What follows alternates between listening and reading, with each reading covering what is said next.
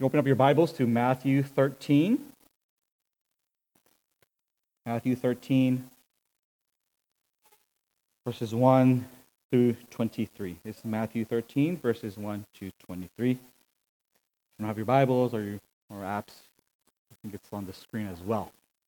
This is the Word of God. That same day, Jesus went out of the house and sat beside the sea, and great crowds gathered about him. So that he got into a boat and sat down. And the whole crowd stood on the beach, and he told them many things and parables, saying, A sower went out to sow. And as he sowed, some seeds fell along the path, and the birds came and devoured them. Other seeds fell on rocky ground, where they did not have much soil. And immediately they sprang up, since they had no depth of soil. But when the sun rose, they were scorched, and since they had no root, they withered away. Other seeds fell among, fell among thorns, and the thorns grew up and choked them. Other seeds fell on good soil and produced grain, some a hundredfold, some sixty, some thirty. He who has ears, let him hear. Then the disciples came and said to him, Why do you speak to them in parables? And he answered them, To you it has been given to know the secrets of the kingdom of heaven, but to them it has not been given. For to the one who has, more will be given, and he will have an abundance. But from the one who has not, even what he has will be taken away. This is why I speak to them in parables, because seeing they do not see, and hearing they do not hear, nor do they understand. Indeed, in their case, the prophecy of Isaiah is fulfilled that says, You will indeed hear, but never understand. And you will indeed see, but never perceive. For this people's heart has grown dull, and with their ears they can barely hear, and their eyes they have closed.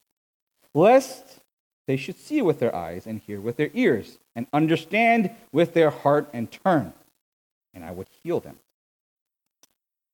But blessed are your eyes, for they see, and your ears, for they hear.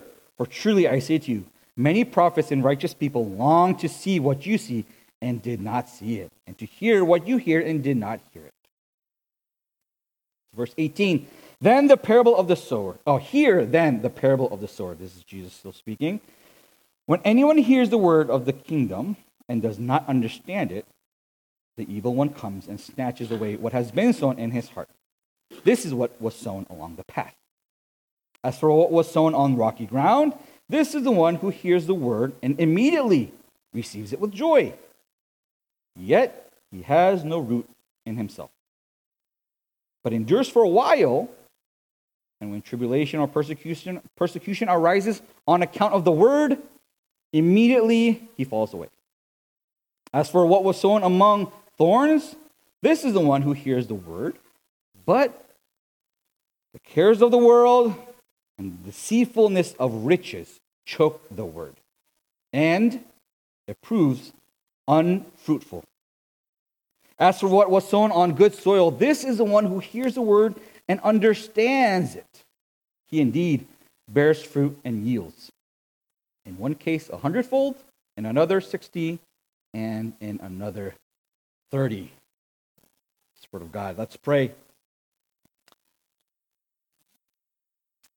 Lord, I pray that he who have he who has ears to hear would hear your voice through your word with lasting impact. Speak to us, O Lord. In Christ's name we pray. Amen. You may be seated.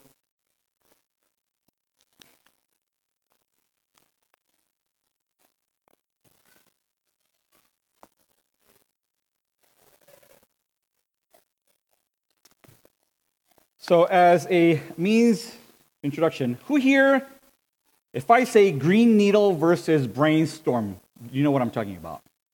Anyone? All right, it's the, it's maybe the Gen Zs. Not even the millennials. Okay, well, you know what? I didn't know about it either. Just found out about it, but it was, uh, contra- it was a controversial, a very divisive uh, TikTok thing that was going around. So I'm going to play the clip for you. So there's going to be a, a thing on the screen. So it says, I know, I don't know how they messed it up, but it should say brainstorm versus green needle. So I want you to listen to this clip and then let me know if you heard green needle or brainstorm.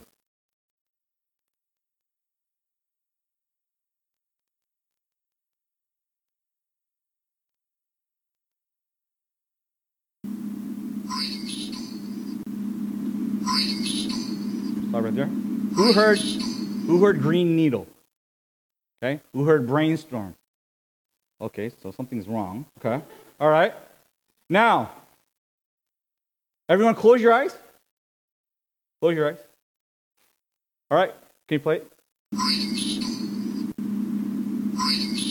Okay. Now, who heard green needle?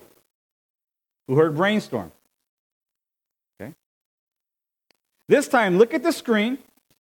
Look at brainstorm. Brainstorm. Okay. Just look at brainstorm. You play clip? Okay, who heard brainstorm?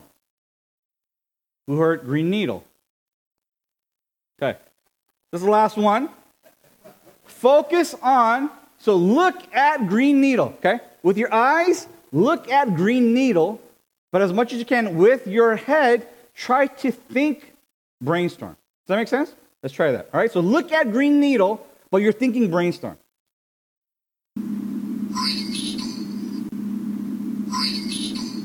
Thank you, thank you. Who heard green needle? Who heard brainstorm? All right. Who here raised their hand for one time it was green needle and another time it was brainstorm? Okay. All right. Well, I did thorough research, meaning I did a Google search from what I could gather about this thing.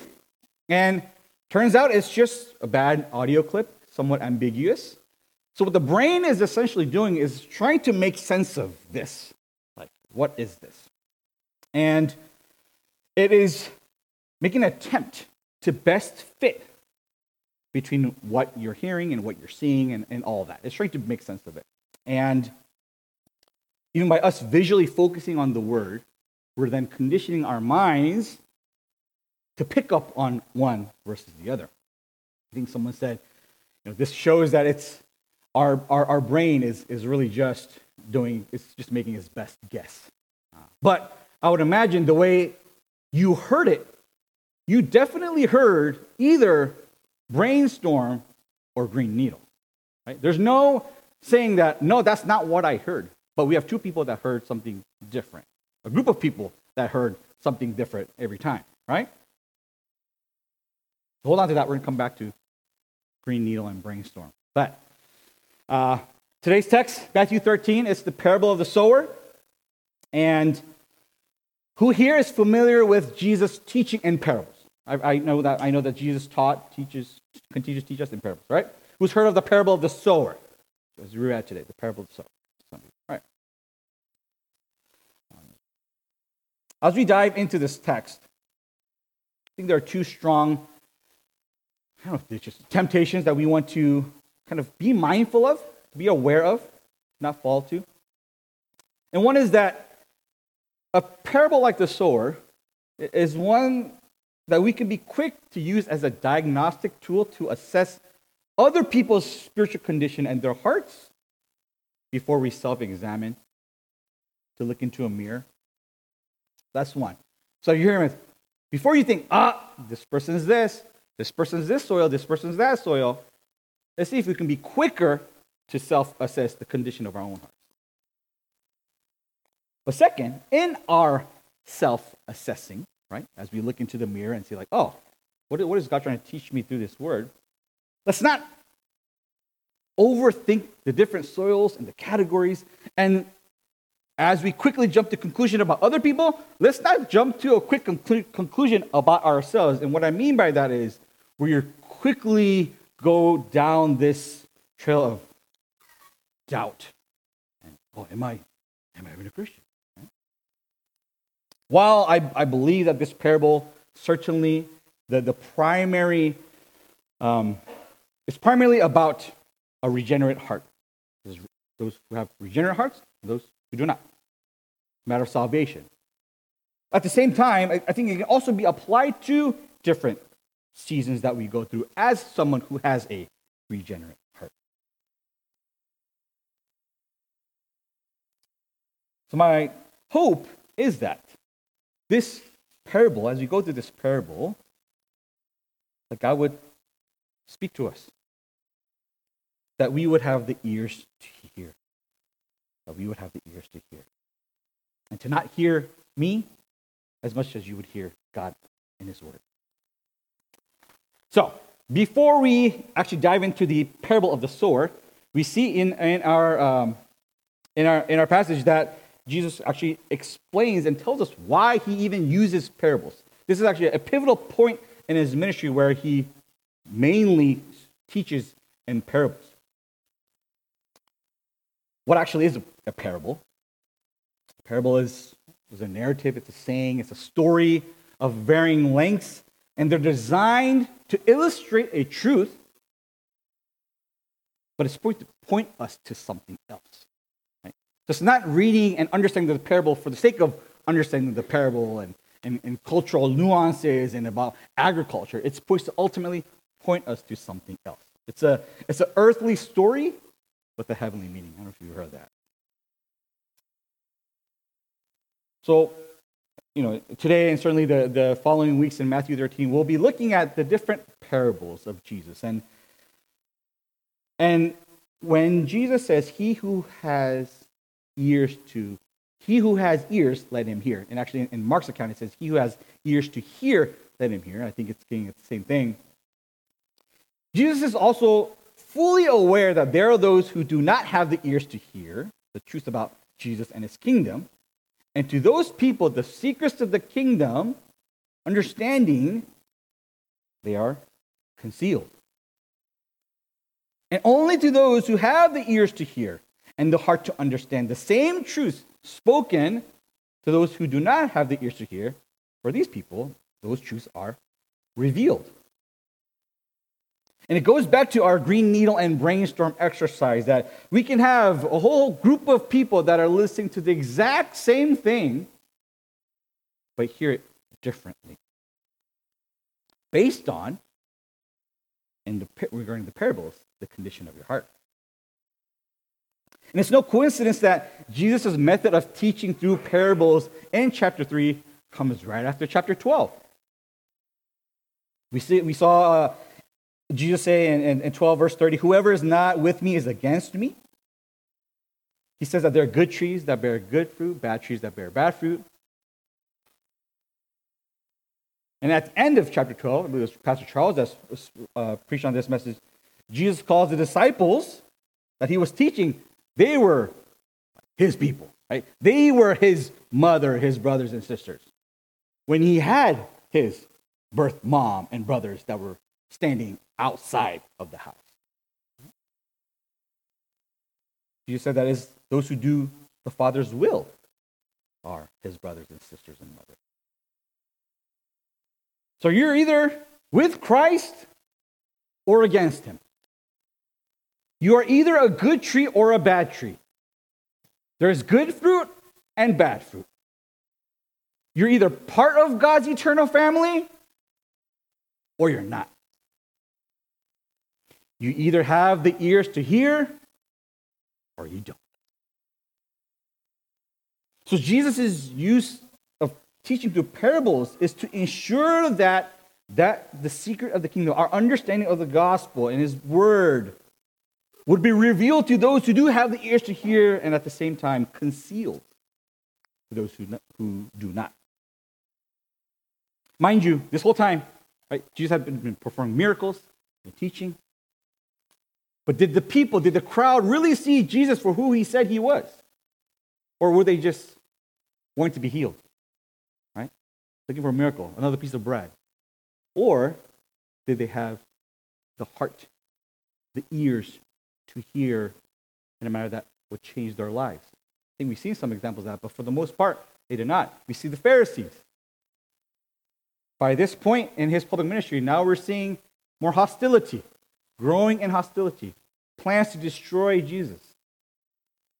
There are those who have the ears to hear and those who do not. And that's why he taught in parables.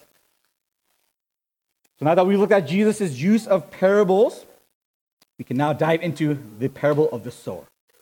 In this parable, we have three kind of main things, characters, right? There's the sower, there's the seeds, and then the soils. Right? There's the sower, the seeds, and the soil.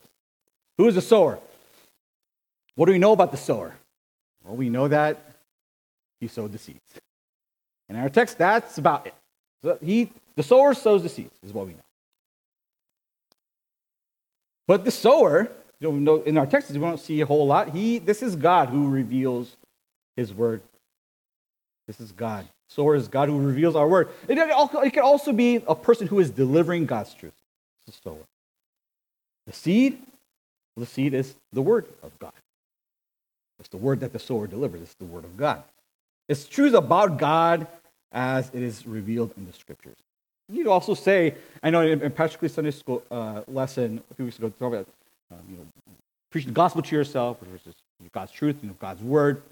I think here, interchange, we can say that even the gospel, how um, the seed is the, the gospel of Jesus Christ. And the soils, what are the soils? The soils, this is where the seed lands. And so, how the seed grows or doesn't grow becomes the litmus test to how good the soil is. Right? This is the condition of the heart. How a person responds to the Word of God, to the gospel. How they hear and understand the Word of God with their hearts. How it registers in their hearts. How it impacts the way you live your life.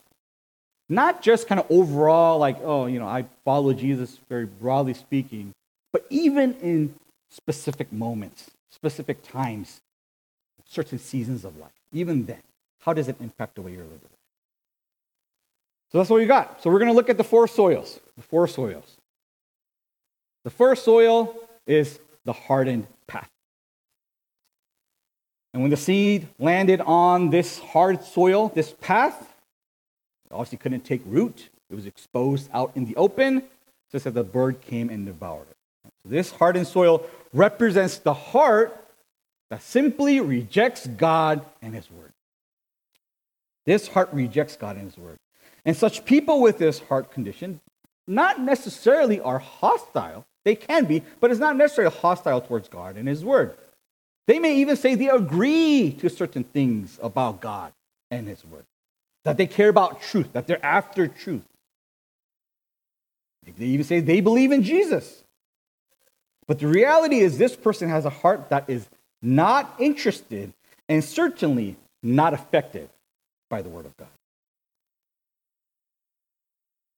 It doesn't care, it doesn't care to actually pay attention to what God, the Almighty Creator, the Holy Judge, has to say about Himself, about us, and this world that we live in. Doesn't care. The person might even be an expert in the biblical languages, can fluidly quote scriptures and have it memorized, chapters and books at a time. But they live as if they have never read it or heard it. Because they're not reading as they're not reading God's word as the living word revealed to us by God. They hear but do not hear. They're not shaped by his word and do not submit to his lordship. Now, such a condition of one's heart can be caused by many things.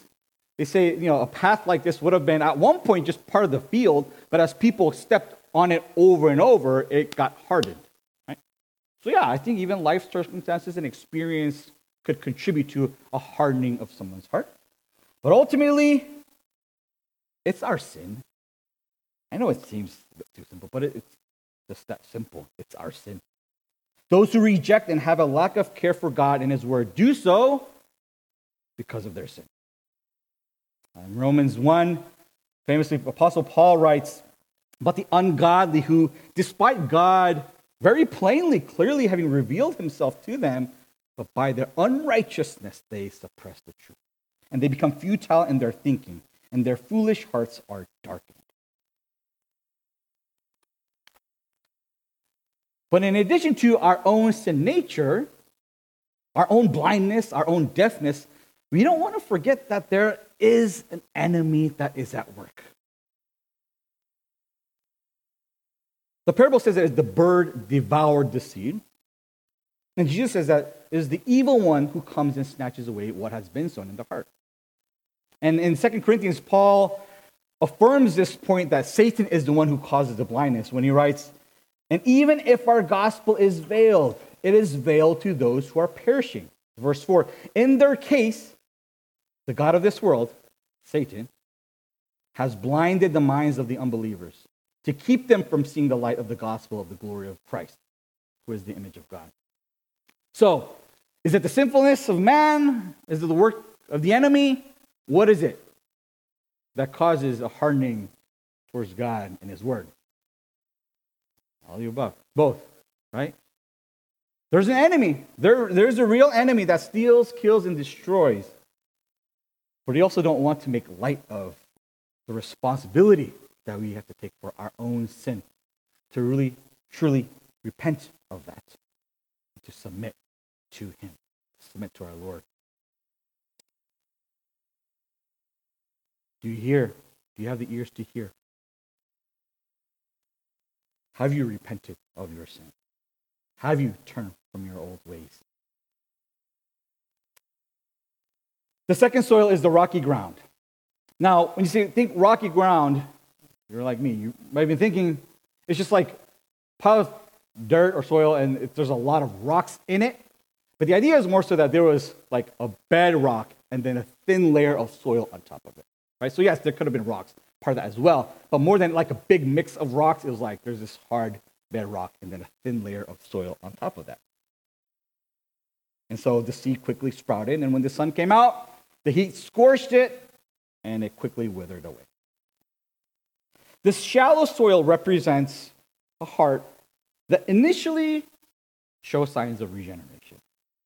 And Jesus says that this person seems to have shown signs that they have received the word of God as they immediately receive it with joy. It's an definitely there's emotion involved. There probably was a public profession of faith. Maybe baptism confession of sin, public confession of sin, and even to be able to clearly articulate the gospel. There's an eagerness, a willingness, uh, a desire, seemingly to serve, to sacrifice, to be very active in the church. All signs, all right signs of someone who has repented of their sins and believed in the gospel. Yet when they fa- when they're faced with tribulation, persecution for believing in God's word. As quickly as they said yes, they say no to the word of God and they fall away. The word translated as fall away, I think in most, you know, most English translations, the word translated as fall away in verse 21 is the Greek word scandalizo. Does it sound like a word that you know? Scandalizo. We see the same verb back in chapter 11 where Jesus says, Blessed is the one who is not offended by me. It's the same word. So scandalizo can also mean to take offense. I think this adds another layer to what it looks like to fall away. Those with the heart of shallow soil fall away because they are offended. They are offended because the painful experiences don't really match up with what they initially signed up for. They feel deceived and betrayed by God in His Word. And it's not because God is the one who's doing the deceiving and the betraying. They quickly fall away, and they're quickly falling away indicates that their profession of faith was not genuine. It was superficial.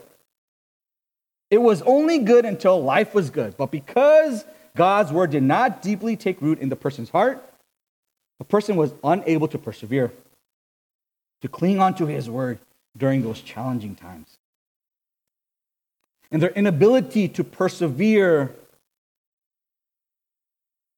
proves to show that what seemed to be a promising life of a follower of Christ was nothing more than a facade. Harsh word, I know. It's like flowers that you pick at our garden, or if you're like me, you maybe some of you know my affinity with Costco. So you go to Costco and you can get get flowers. And you bring that, you know, and you put in, you come home, put in a vase, and wherever that's a sweet spot to put a thing of flowers. And it looks great, right? Brightens up the room. In a matter of days, quickly withers and it begins to rot. 1 John 2:19 They went out from us but they were not of us. For they had been with they, for if they had been of us they would have continued with us. But they went out that it might be plain that they all are not of us. Our Lord Jesus Christ does not promise us a life absent of pain and suffering. He really doesn't. And if you hear otherwise, that's a lie. For one, we live in a sinful, broken world. So until Jesus returns, until our faith becomes sight, as we sang, till there's no more tears and pain, no more mourning and crying and suffering and death, until that day comes, we're going to experience these things. I'm sure every single person here, and maybe to varying degrees, has experienced some of that, if not all of that.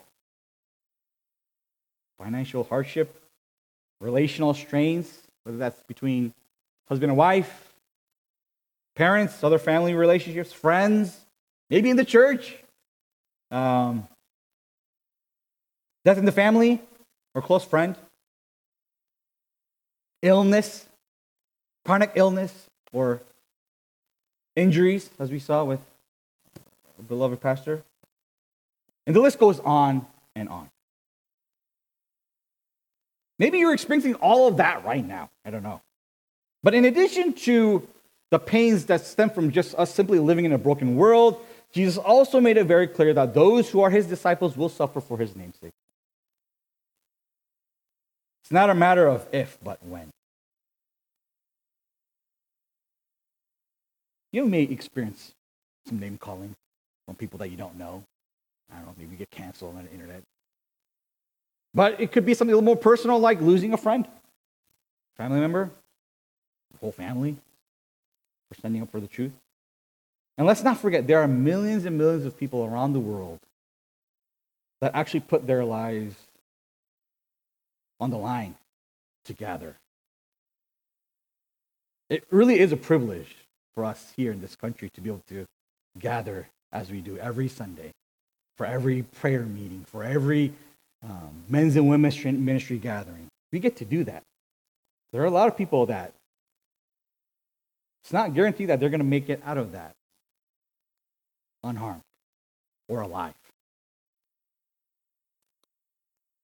That's what persecution is. Being persecuted on account of his name's sake. But immediately after saying that you will be hated by all for my name's sake, Jesus says in the same breath that only those who endure will be saved.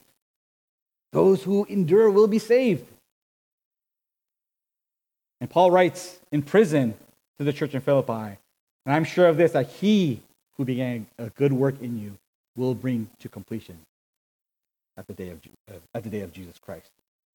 So, brothers and sisters, we we must, we must, God's word must take root in our hearts. And this does not mean, to be clear, that you have to have been a Christian, you know, or to be a professing Christian for that matter, for a certain amount of time in order for the, the, the roots to, for it to take root. However long or however short amount of period that you have been saved. When the word of God takes root in your heart, it will it will shape and impact your life in a way that enables you to persevere during difficult times, trying times. Yes, those who are among the fold can wrestle with doubt, ask questions. I think we've seen plenty of that in the scriptures. So the question is not whether or not we have the questions. The question is, where do you turn to to find the answers? When the roots are deeply sunken into our hearts, we're pointed back to His Word. We're reminded of His power, His sovereignty, His goodness, His ever present help in times of trouble. Ever present help in times of trouble. That should be a comforting word.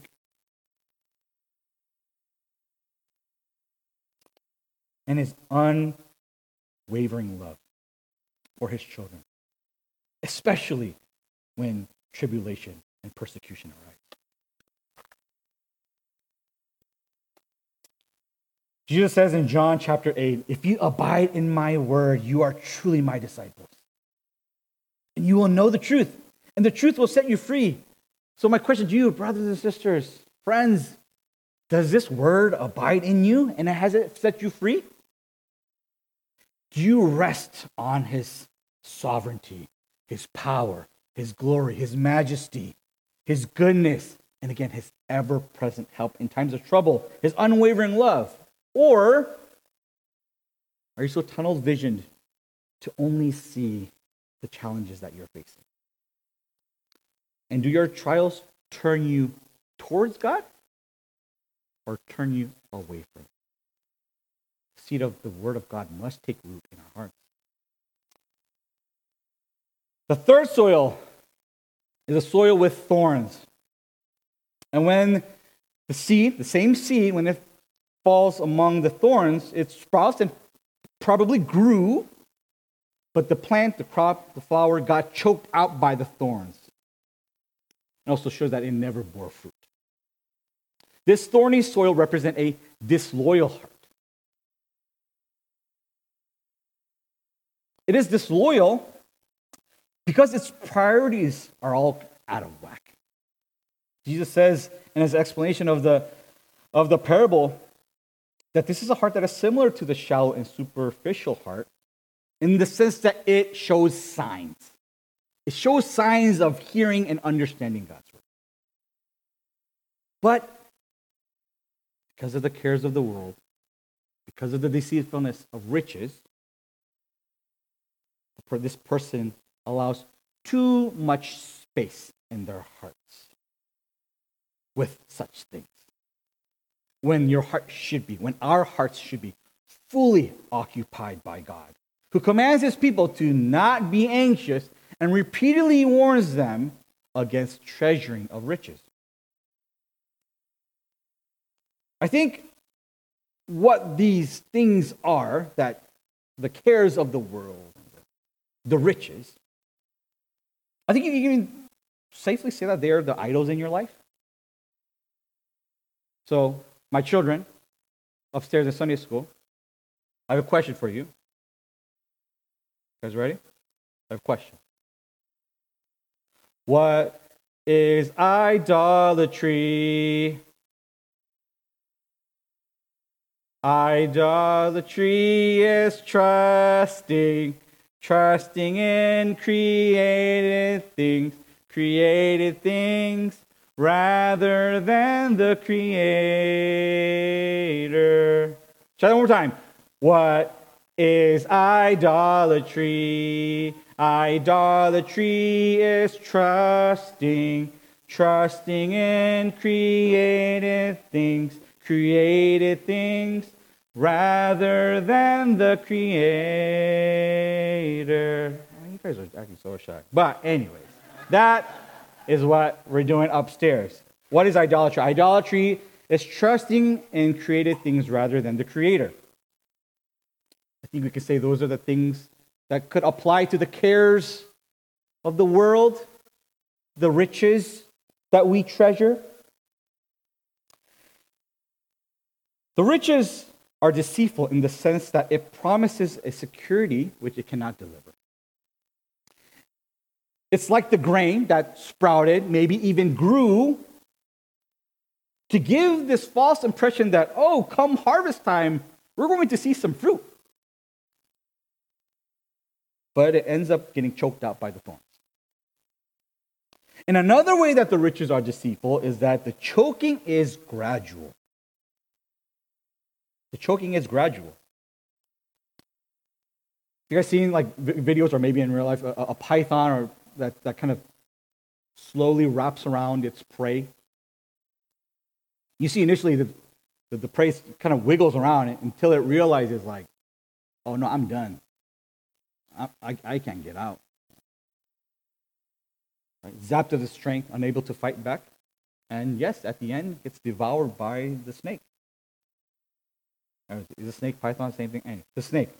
Um, and this gradual choke of riches is deceitful because it, it can go so easily undetected. It goes undetected because we are quick to excuse our treasuring of riches. I'm not rich. Me?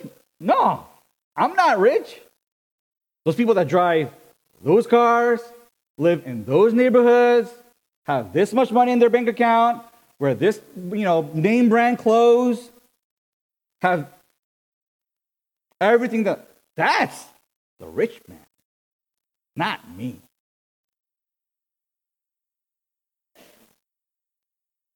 And the problem is, we begin to assess how we deal with how we steward the resources, the money, the time that we have. We start to assess that in comparison to others rather than, again, just looking into the mirror. Do I even believe that I've just been entrusted everything by God? Because it's all God's. How am I using it? How am I maybe idolizing some of these things rather than using them for the purposes of the kingdom? We cannot take lightly this call to detect the deceitfulness of riches because next thing you know, it's going to be too late when you realize that you've been helplessly wrapped around that python that's going to choke you out and devour you. And given that this is a slow, gradual choke, it would be wise for us not just to reflect on this morning, yesterday, this past week, but months, years? Because maybe, maybe, you look back at your life five, ten years ago and you compare yourself today. Maybe you're saying, What happened? How did I get here? I used to fill in the blank. I used to. But what happened? And you don't realize that you got to this point because it was a slow, gradual choke. And I just pray, brother and sister, maybe you're at that point. Maybe you're close to that point where it's too late. I pray that it's not. I pray that this is a moment you can still that can still get out.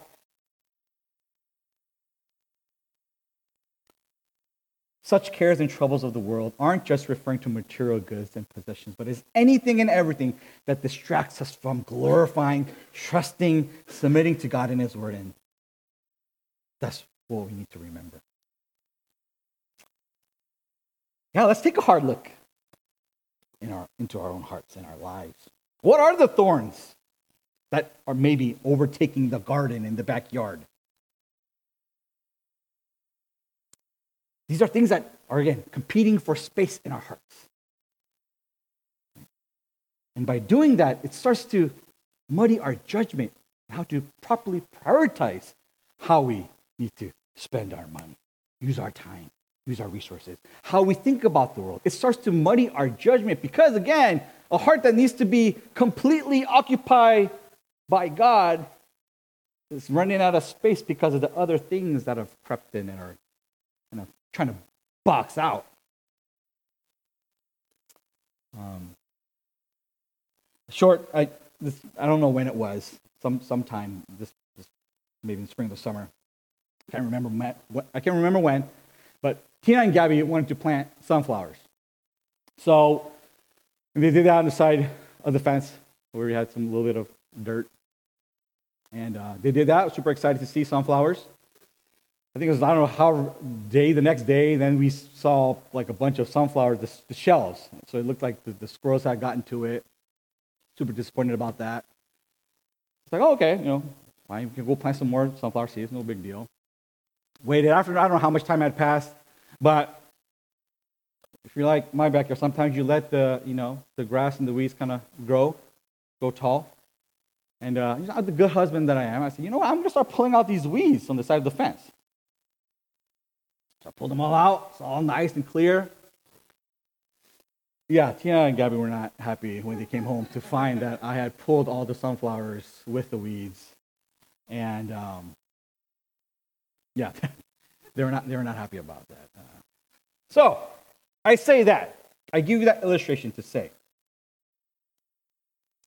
even our being able to properly prioritize, properly prioritize, and, and see this world clearly.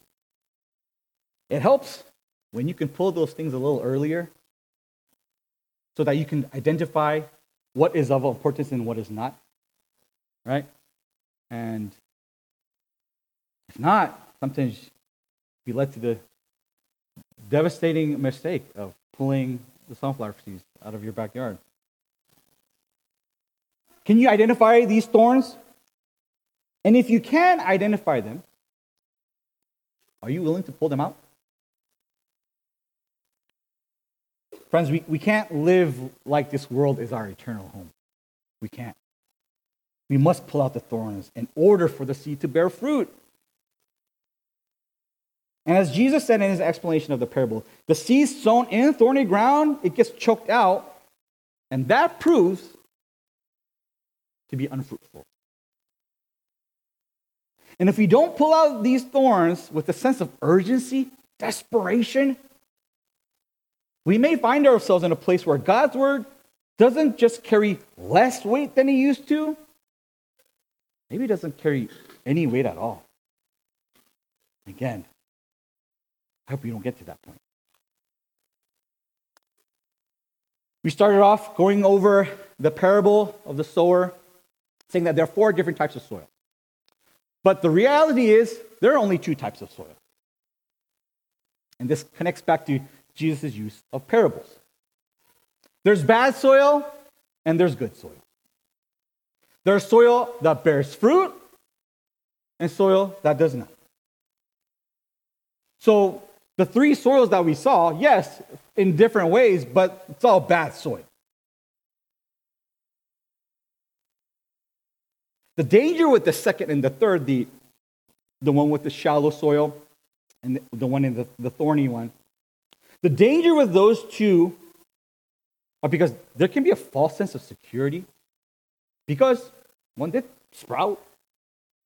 There was some initial growth. But ultimately, what good is a plant or fruit or if there's no there's no fruit? What's the point? It's like if I had a field of crops. Right? A corn, a cornfield. I had a whole field of corn. But there's no corn. Or if I had a, an apple orchard, just oh, look at the really healthy trees that are vibrant colors. But there's not a single apple to pick. It's either you bear fruit or you don't. Well, what does this good soil look like, man? I think one way to answer that would be it's not what the bad soil looks like, it's the opposite of that. So, first, it's soft. It's soft enough where it can be actually sown. Right? It is also deep enough so that the, it can take root. Right? So there's depth. And last, it's soil that is constantly tended to. It's tilled. There's good nutrient soil. There's the thorns and the weeds have been pulled out early, not later. And if all is done right, we can expect that at some point we should see some fruit. And Jesus tells his disciples in John 15, I think you guys also went over this during Sunday school last week or two weeks ago, that bearing much fruit proves that they are his disciples. So, how do you know we are Jesus' disciples? If we're bearing fruit. Well, what does bearing fruit look like? Well, we could spend several weeks on just that, right? Probably the whole thing of like, what, is, what does it mean to, to bear fruit? To mention a few, a few things I think would be helpful for us is one, yeah, it is to be not just a hearer of the word, but a doer of the word, right? In James. Someone said that it's, it's what you seek, see, and say. What you seek, see, and say. Yeah, so how we speak matters. I think we talked about that as well. Uh, I, think, I think it was recently. Um, how, how, we, how we speak matters. Not just amongst people, but even about people matters. Have you repented of your sin? I mean, do you, have you truly mourned? Do you, and do you still continue to mourn your sin? Do you have a life consistently of meditating, studying God's word? You pray in, by yourself, but with others. Do you pray? Do you take your life cues from Scripture and not from the world? Resisting temptation from the enemy. Like one commentator points out that it's, it's progressively releasing the forces of the three things guilt, fear, and greed. And it certainly means to manifest the, the, the fruits of the Spirit love, joy, peace, patience, kindness, goodness, gentleness, and self control. And I know those, it's probably a very familiar verse. Many people have them, but like, you know, we go through so quick. Like it's just a matter of, like it's a matter of fact. But is there love, joy, peace, patience, kindness, goodness, gentleness, and self control. Do you have that in your life? It means to speak the truth in love to those around us, to stand, to contend for the faith as we've been talking about in our Jude series. Simply, bearing fruit is, as, as Pastor Charles said, it's growing in our Christ likeness. Growing in our Christ now, maybe you come to this point and you're discouraged. Forgot I was like, hey, don't be, don't, don't, don't resist the temptation. But maybe you're discouraged because you don't see that kind of fruit in your life right now. Maybe you've gone, almost gone down that rabbit hole. It's like, whoa, am I even a Christian? Again, to be clear, I believe that this parable primarily speaks to one who has a regenerate, fruitful heart or one that does not, right? It's a matter of salvation. But I also believe we can confidently say that it speaks to as well the different seasons of life as someone who is of the fold. And that means even as God fearing, sin rejecting, Christ trusting, and following people, you can go through some difficult seasons. Because if you're thinking that you being a Christian means you're going to live your life perfectly, well, that's heresy. There are going to be ups and downs in life, certainly. But again, going back to our experiencing tr- trials and persecution, really difficult things, the question is do you turn to the scriptures or away from them? My guess is, as we went through the three different bad soils, all of us could identify with at least some of it, if not all of it. That we've experienced some of those things even after we've professed to follow Christ. If that's you, probably all of us.